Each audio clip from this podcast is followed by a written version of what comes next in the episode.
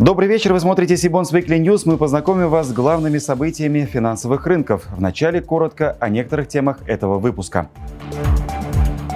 Биржевые торги долларом. Ждать ли отмены?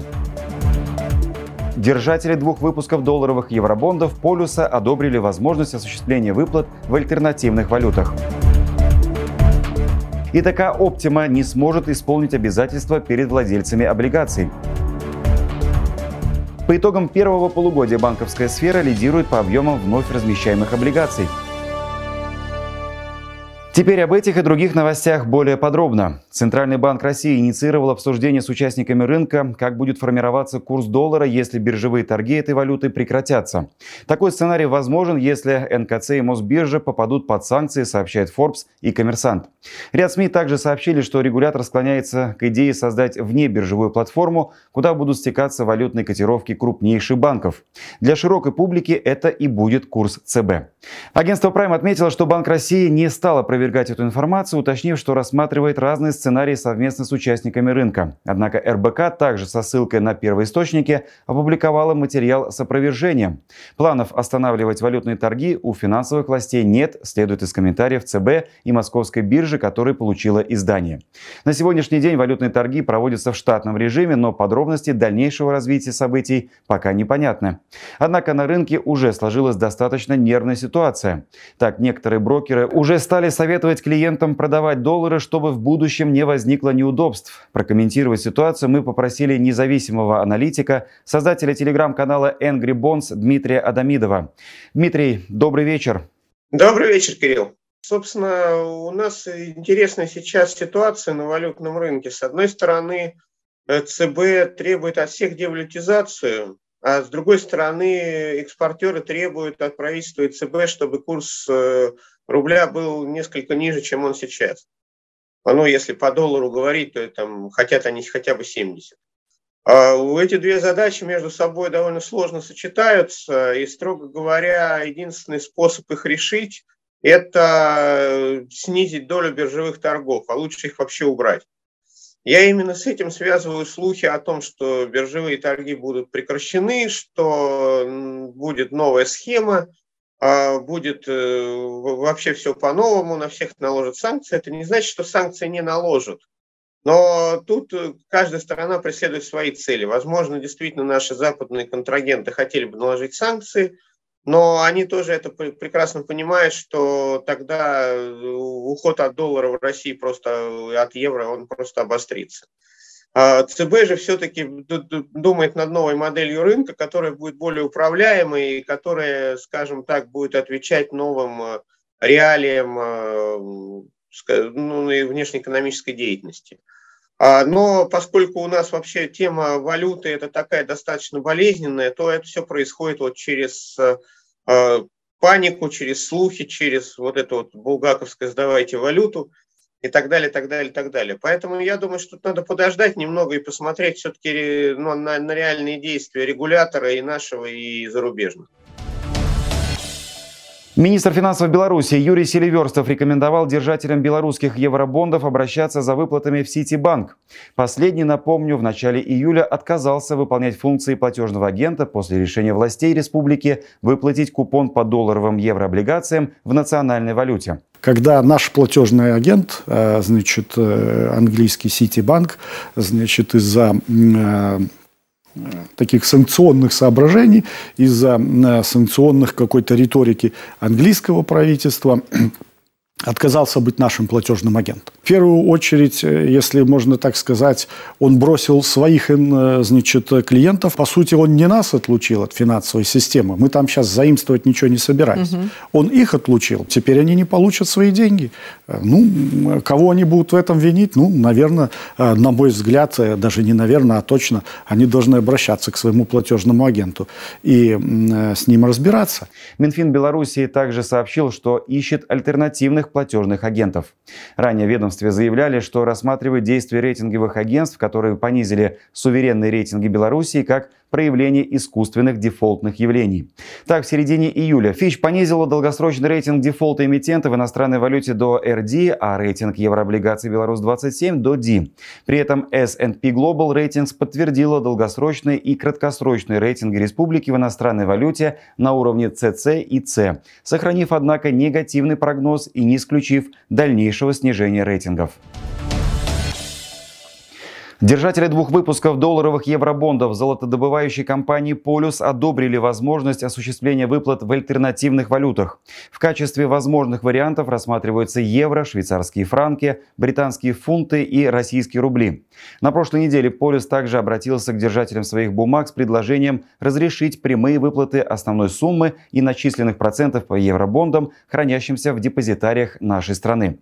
При этом выплаты по таким облигациям будут осуществляться только в российских российских рублях.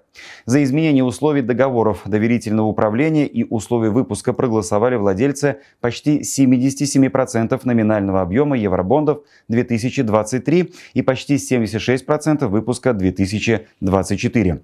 По выпуску 2028 самым большим объемом в обращении 700 миллионов долларов полюс итогов голосования не раскрыл и продлил подачу согласий до 11 августа. К нам присоединяется член Совета Ассоциации владельцев облигаций Александр Рыбин. Александр, добрый вечер.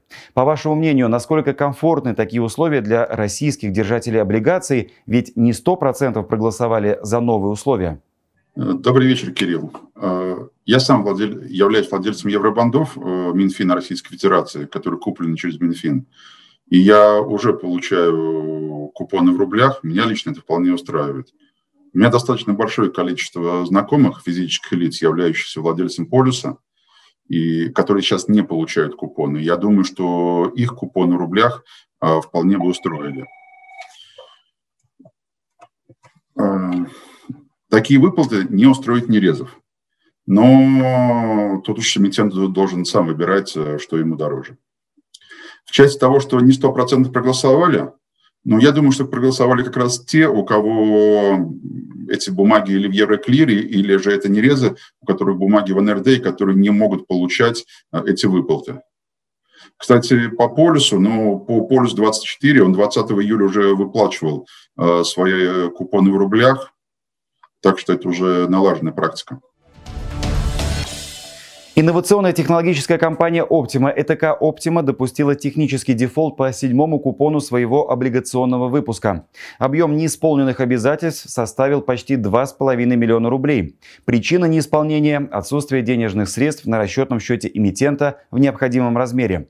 Optima начала деятельность в 2011 году и занимается проектированием и производством упаковки из стекла для медицинской, пищевой и косметической промышленности. В обращении находится один выпуск облигаций компании объемом 65 миллионов рублей со сроком обращения 4 года. Купоны квартальные, ставка установлена на уровне 15% годовых. В настоящее время представитель владельцев облигаций Волста готовит план действий с учетом наступления дефолта и будущей подачи заявления на признание эмитента банкротом. В ПВО уточнили, что собираются заявить требования в процедуре наблюдения. Подача самостоятельных требований не планируется.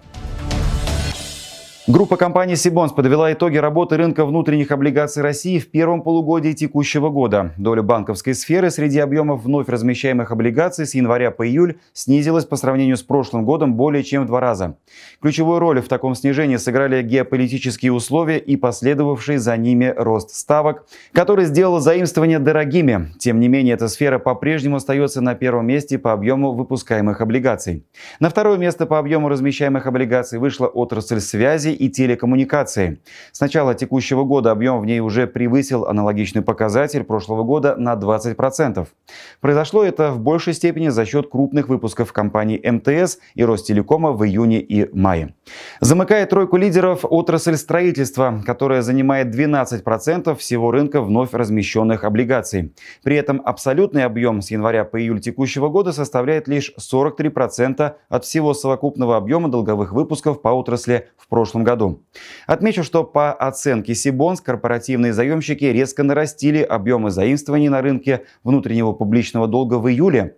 За месяц они провели 57 размещений на общую сумму почти 192 миллиарда рублей. Это максимальный результат в этом году и даже на 2% выше рыночных размещений прошлого года. С нами на связи Елизавета Наумова, облигационный аналитик Альфа-банка. Елизавета, приветствую вас. Данные Сибонс показали, что по объемам размещений традиционно лидирует банковская сфера, за ней следует телеком, а на третьем месте стройка. Как вы считаете, сохранится ли такая расстановка сил на рынке или лидер все же может смениться?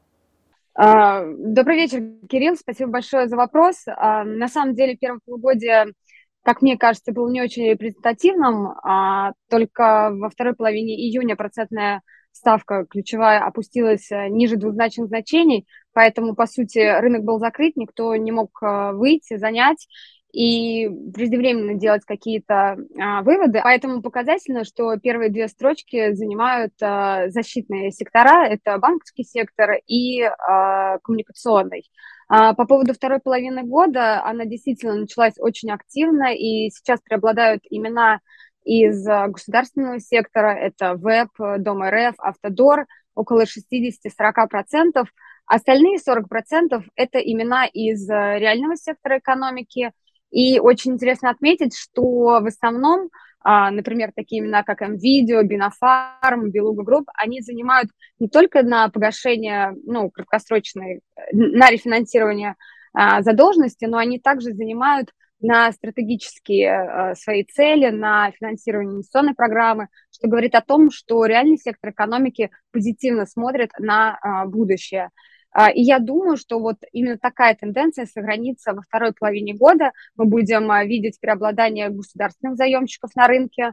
А, мы не видели еще размещение ГТЛК, Транснефти.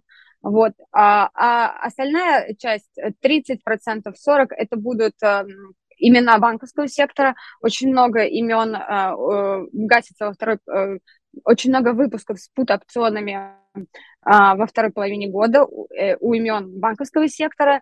Также будет преобладать телеком-сектор э, и реальный сектор экономики. Благодарю, Елизавета. И напоминаю нашим зрителям, что для поиска и анализа облигаций как в разрезе отрасли, так и по многим другим параметрам, включающим регионы и страны, различные классификаторы и даты размещений и погашений, не забывайте пользоваться поиском облигаций на сайте Сибонс.